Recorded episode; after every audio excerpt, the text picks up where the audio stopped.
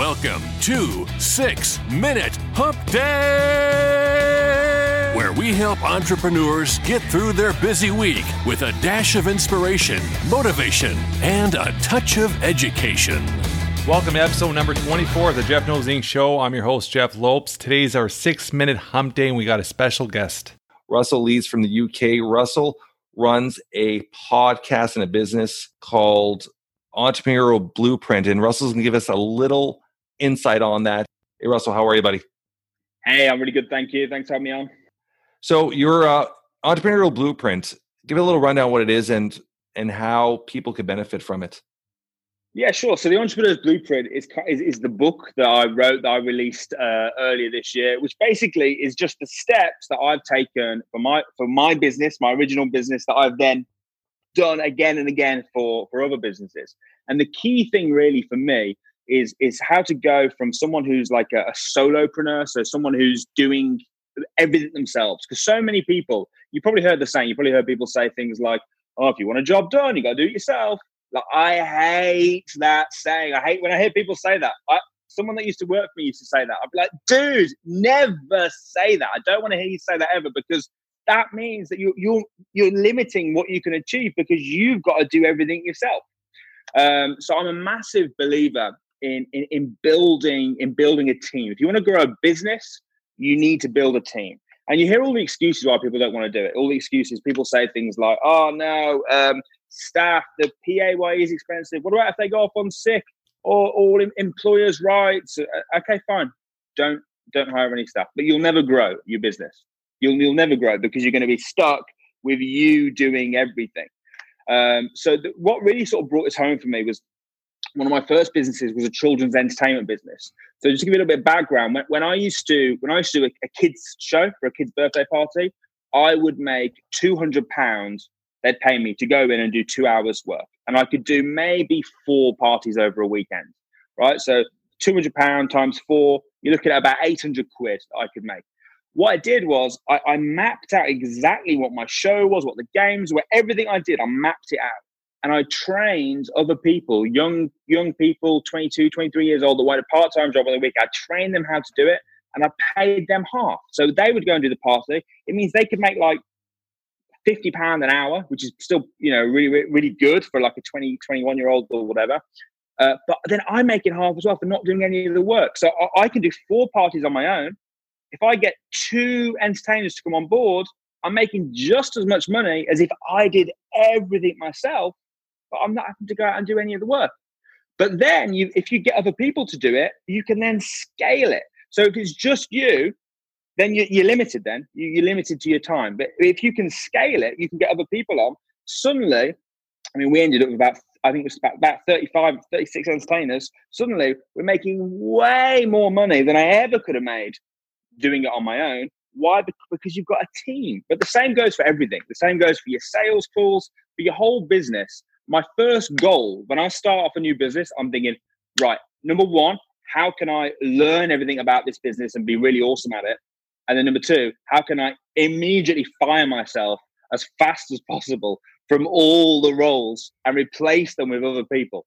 Uh, and as long as you sort of, as long as you map it out, you, the only the only thing I, I would say you got to be careful of, and I've made this mistake as well myself, is where you think, oh, I don't really know much about accounts. I'll just hire someone to do that. Oh, I don't really know much about marketing. I'll just I'll just hire a marketing firm, and yeah, I'll I'll I'll systemize it. I'll pass it over to them no you need you need to know it because no one cares about your business like you care about it so you need to know exactly what you want them to do then you get them to do it don't just pass the buck you've got to you've got to be involved you just have to do the work so and that's how you build a passive income for a business. You know you can build a passive income go on sorry. Sorry i, I love that you dived into that. I, one of my past podcasts and this i'm a strong believer is i always say know your business. And i'm a strong believer before you hire somebody know every aspect of that person's job and focus on learning that it because in a pandemic society like we're living in right now as a young entrepreneur or as a, a sole entrepreneur in a, in a situation where you have no choice you got to your staff is gone because financial reasons if you're not able to do all your little jobs the business crashes So Mm. knowing your business at the same time too, you're running a business. You you put all your trust into one person or two people, and also that person leaves. They quit. They go to another job. They decide to start their own business. If you're Mm. not able to jump in and being able to focus on the job, I always tell everybody is as an entrepreneur is creating a, a one point thing I always say is creating an operational manual. As a business, every single job in your business have a step-by-step process a simplified step-by-step process to doing that job so all of a sudden one staff decides he's gone or they're a sick leave of absence or something another staff grab that operations manual and step-by-step do their tasks just to get you by till you're doing so I, I love that you dived into that. Is a huge part that a lot of young entrepreneurs don't do that is they don't know their business and they rely on other people with expertise to focus on certain tasks. And then shit hits the fan and they're like whoa what am i going to do now? They're stuck. So i love that part. That's a huge I'm a, I'm a huge believer in that. No, well, you know, you talk about manual. Literally today, all morning, um, I've been tweaking our manual. I'm Yeah. using the, the time. I'm, that's what I've been doing today. Adding in new photos, adding in, reviewing it. I think I think I don't like quite like that changing it because that's what your staff use. So, um, so yeah. So I can't remember where I was now, but I think I was saying, what was my last point? Where was I? no you're, you're diving into knowing your business and that's when i, I kind of I, I cut you yeah, off there yeah. No, you, you were right to cut me off there. You did a really good point. Um, yeah, you need you need to know you need to know it because the thing is, if you some other people, if you don't know, it's like for me, I don't really know much about cars, right? So I go to them, I go to the mechanic to get my car fixed, and I know that they could fleece me. They could be like, "Oh, it needs this, needs that." I, I, I don't know. I, I like cars, but I don't know how to I don't know how to fix them. I'm not very practical but you don't want that in your business. I mean, it's one thing on you for your car. Yeah, it might cost you a couple of hundred extra dollars or pounds or whatever. But if it's your business and you've got people in your business that are just dossing around and pretending that they're working or pretending they know what they're talking about, I mean, that's like catastrophic. So you need to one. you don't have to do it, you don't have to be brilliant at it, but you need to know everything. You need to, like you say, do a manual for every single department.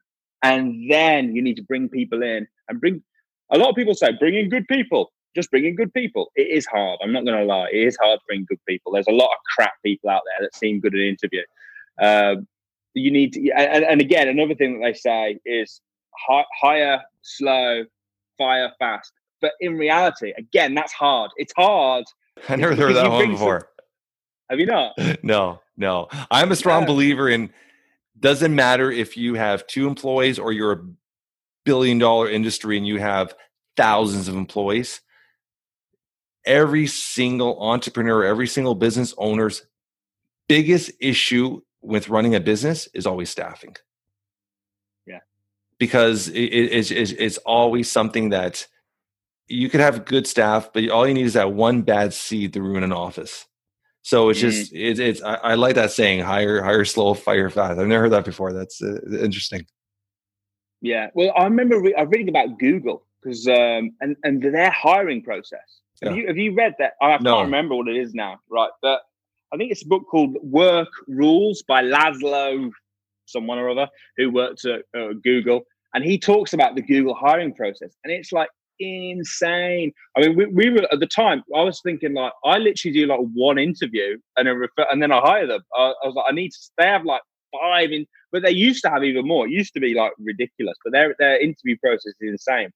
Uh, and you need to do that. You need to really try and get to know. So what, one of the things we, and we're not, I'm not brilliant at this. It is hard. It is hard. And I'm, I'm learning myself, but we do like three interviews. We do them in different places, different locations. So you can tr- first interview, everyone's on their best behavior.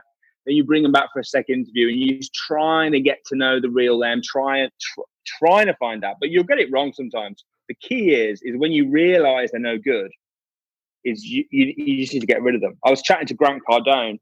Uh, he's one of one of my. Men- uh, do you like Grant? Card- Are you a fan of Grant Cardone? yes yes yes yes Yeah, so he's one of one of the mentors I, I we have because Zoom calls with him sometimes. And I was saying I had this problem. I was saying to him, and he was like, "Just fire them." I was like, "But they've they've been loyal," and, and he's like, "I don't care." He said, "When, when I'm when I'm on a journey, when I'm on a journey, like, do I say and the tire pops? Do I go?" Oh, but the tire served me well for the last 10 years. No, I just replaced the damn tire. He's like, that's how you that's how your team is. That even the car, even the car replaced the car. I'm bothered about the journey. I'm not quite as ruthless as him, yeah. but but but I kind of feel that you need to be a little bit. You need to kind of look at it and be like, okay, um, if they're not if they're not up to scratch, some of the football team, football team or whatever whatever sport, hockey hockey team, hockey team, Canada.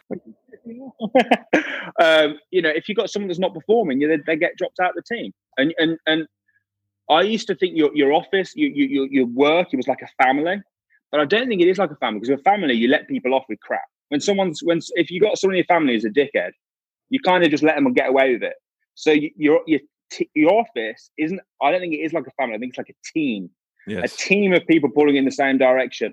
And when my mind shifted from that, I used to very oh, it's like a family. No, no, it's not. It's like a team, a team where we all have to perform. We've all got the same goal. We're all going for the same thing. But if someone's not performing, they get they get dropped out of the team, and that's kind of how, how I see it. Now. That's a perfect Sorry, perfect way to end our six minute segue. I love that. I love that you gave some good insight on that. I love that.